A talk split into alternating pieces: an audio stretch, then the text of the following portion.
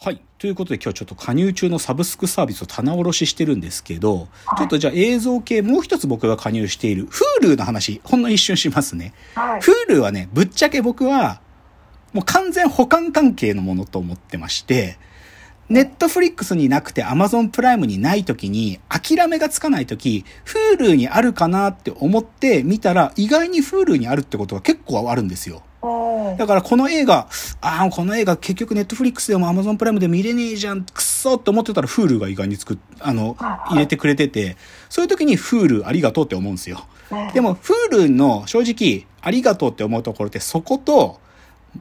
もう一つは Hulu って日本テレビの系列会社になったので、ジャパンは。はい。だから日本テレビのコンテンツが、あの、アーカイブでバンバカ上がるんですよ。だから、例えば、有吉の壁とかで、有吉の壁の Hulu 限定版コンテンツとか見られるんだけど、それだけです。正直言って。Hulu の良さは、それだけです。あの、もう、Amazon プライム、Netflix には存在しないものがたまにあって、プラス、えっ、と、日本テレビのコンテンツが見られるっていう、そこだけです、Hulu は。だから僕は Hulu がもし値上がりしたらやめます。1026円。だから一応入ってるという感じ。うんで、ちょっとあと検討中の話ちょっとだけすると、これ前も言ったんだけど、はいディズニープラスマジ迷ってます。月770円。で、正直僕はディズニーの作品別にそんな好きでもないし、マーベルの作品もそんな好きでない。けど、ワンダービジョンという特急のドラマがあると、これを見るためだけにディズニープラス入ろうかなと思ってる。で、正直、1ヶ月無料なんですよ。あの、なんていうか、1ヶ月無料特典あるから、そのワンダヴィジョン見るためだけに1ヶ月無料で、あの、僕の時間がある時に入ろうかなと思ってるけど、でもそれ見て、ひょっとして他のもいいのがあったら沼っちゃうんで、ちょっとディズニープラスはマジ迷ってる。あとね、もう一個この映画系、映像系で、これはね、超よく迷うのが、正直、もう、このネットフリックス、アマゾンプライム、 Hulu みたいに、ただで見見放題みたいなのじゃなくて、はいまだレンタルっていうフェーズのサービスもあるんですよ。うん300円とか400円払って2日間だけレンタルできるっていうのとかあるの。特に Amazon はね、そういう買い方僕するんだけど、はいでもね、それね、買うたんびに超いつも迷うのが、Unext というですね、国産サービスがあるんだけど、映画、映画に強い。で、映画の、もう新作でえ劇場公開やってる間からもうバンバン上げてくるようなね、そういうのがあるんだけど、で、Unext でげ税込み2189円なのね。はいで、アマゾンプライムでレンタルのやつ、例えば1作400円とかなんだけど、5本借りたら同じ額いくわけよ。でうん、これはね、いつもアマゾンプライムでレンタル借りるたんびに、ああ、Unext 入ってたらもっと見れるのかなって超迷いますね。あ だから正直ね、映像系はディズニープラスと Unext。で、Unext 今までまだ入ったことないし、だからちょっとね、いつもここは迷う。でもこれ以上なんか映画を増やすのも嫌かなっていうので、ちょっとまだ踏みとどまってるっていうのが、ちょっと映画、映像系の話でした。じゃあね、ここからはちょっと、読み物。文章を読むもの。読み物系のサブスクサービスの話します。で、最初ね、まあこれ僕今日も僕が入ってるもの話すんだけど、あの、ニュースピックス入ってるんですよ。はずいんだけど。ニュースピックスね、あの、僕は年間プランというので契約してて、年間プランって一括1万5千円なんで、月、月で割ると1250円です。まあ、あの、毎月ごとに払っていく月額プランだと1500円なんで、まあ、250円ぐらいお得なんだけど、うんで、なんで僕ニュースピックス入ってるかっつうとね、はいあの、仕事の場所でその話題になるんすよ。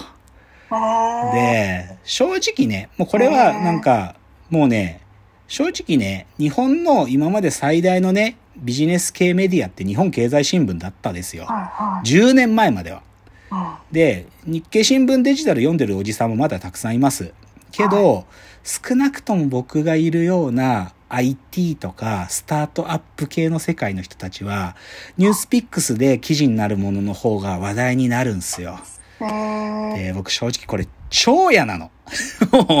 この僕ビジネスウェイみたいな、ビジネス寄ってますよみたいな面してる奴ら大嫌いだから、正直ニュースピックス僕ね、もうね、読むのすらちょっと本当は嫌なの。けど、なんていうか、でもまあ、ニュースピックスオリジナルの記事もあるんだよ。あって、まあ1日5つぐらい記事上がったりして、意外に海外のニュースとか中国の最新のアプリ事情とかも載ってるから、あれ、うん勉強にはなるけど、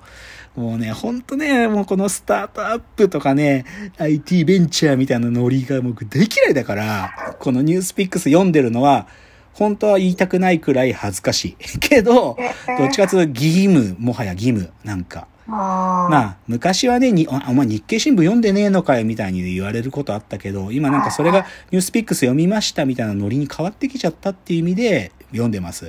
だからこれなんか胸張ってみんなもだから読もうとかいう話じゃないです。恥ずかしいことと思ってます。まず NewsPicks でしょ。で、あとこっからはね、どっちかというと好き系の話で、はいあのーまあ、サブスクっていう言葉が生まれる前からメルマガっつうのはあってさ、メールマガジン。でもあれもさ、要は月額いくら払うわけじゃない？あとか、あの、メールっていうカルチャーが終わった後さ、ノートっていうさ、あの、ブログサービス。で、ノートで、こう、あの、コンテンツ課金できるようになったから、そのノートの連載とかもあるんだけど、そこで言うと、メルマガノート系はね、一つは、僕は好きな編集者の都築響一さんって方の、もうこれね、10年くらいやってんだよな、このメールマガジン。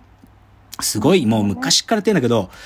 週に1本ね、異常な量の記事が届く メールマガジンがあるんですよ。はいす鈴木京一ロードサイダーズメールマガジンっていうのがあって、これ月1080円なんだけど、あのね、素晴らしい。まあぼ僕はもうこれで基本的なカルチャーの新しいトピックとかね、アングラなカルチャーのネタとかは、この鈴木京一メールマガジンから仕入れることは多いですよ。だからここでよく喋ってるネタで、なんか鈴木京一メールマガジン撮ってる方すると、あ、あいつまたあの話から来てんなっていうのはバレ 元ネタとしてバレちゃうけど、でも最高。メルマガは鈴木京一さん。あとね、もともとね、水道橋博士のメルマガも、一時期まで取ってたんだけど、最近ね、つまんなくなっちゃってやめちゃったんだよね。だからメールマガジンは今都築響一さんだけ。で、ノートで買ってるのは、あの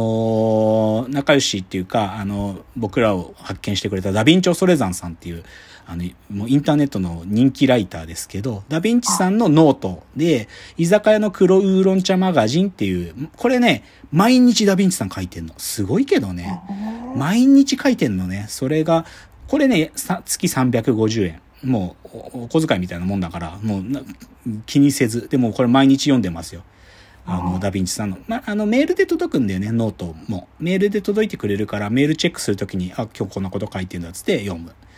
これね、おすすめ。なんか今日、読み物系の中で唯一おすすめな、つい、鈴木京一、ダヴィンチョ・ソレザンさんのコンテンツはおすすめ。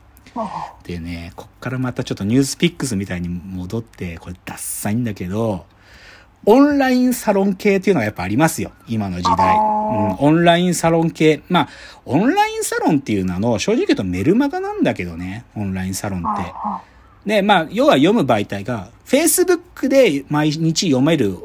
メルマガですよ。言っちゃえば。で、これ僕ね、義務として2つ入ってるんだけど、はい1つが、西野昭弘エンタメ研究所です。キングコング西野さんのオンラインサロンで、で、これが毎日 Facebook で西野さんがなんか書いとるのが読めますが、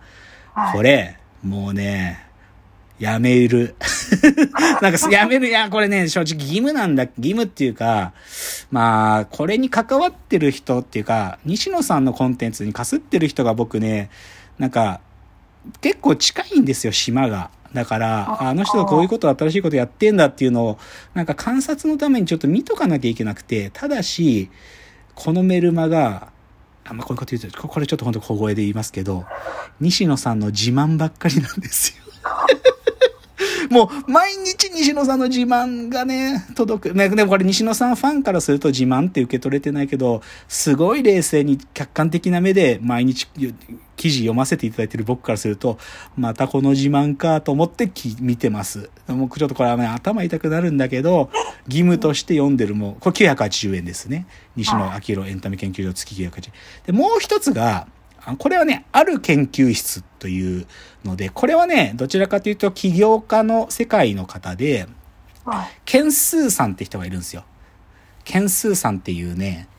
もともとはナナピってサービスを作った人ですけど、ナナピってサービス作って、それを売却して、で、今はあるっていう会社を作って、漫画を紹介するコンテンツとか、あの、クリエイターの人たちが生配信できたりするようなサービスを作ってる方なんですけど、はいどっちかというとこれはなんていうのかな、まあ、同じようにうちもエンタメ系のサービスを作ってるので、エンタメサービスを作ってて、まあ、起業家の先輩がやってる、あの、まあ、オンラインサロンという意味では入ってるんだけど、でもこれもね、ちょ、一つ嫌なところは、ケンスーさんと西野さんはお友達なんですよ。だから、よくね、このオンラインサロンの記事の中で西野さんの話も出てくるの。でそれはね、あ正直うぜえなと思ってる。だ、だったら読むなって言うんだけど、でもね、これちょっとどっちかというと勉強的意味合いで読んでますよ、正直。あでもこれ正直オンラインサロンのこの2つ、両方とも980円ですけど、全く進めません。全くお勧めしません。正直これは僕は義務として読んでるだけなので、読んでて楽しい気持ちにも全くならないし、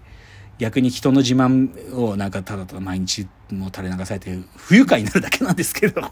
義務として見てます。あとね、もう一個ね、これちょっとね、最初ね、気づいてなかったんだけど、あそういえばこれもあったなと思ったのが、読み物系っていうかね、単純に Kindle の、あの、一つ、もう別サービスで Kindle Unlimited っていうのがあるんですよ。知ってます？あ、知らない。あのー、Kindle の中の本のいくつかで、あのー、10冊までもう借り放題、もうただ、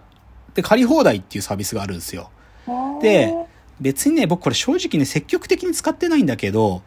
例えば雑誌、ペンとか、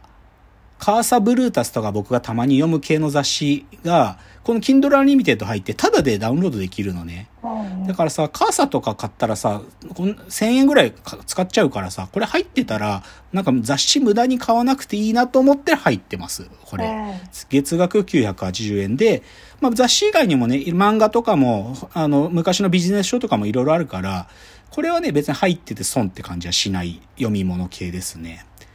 じゃあ次のチャプターいきます。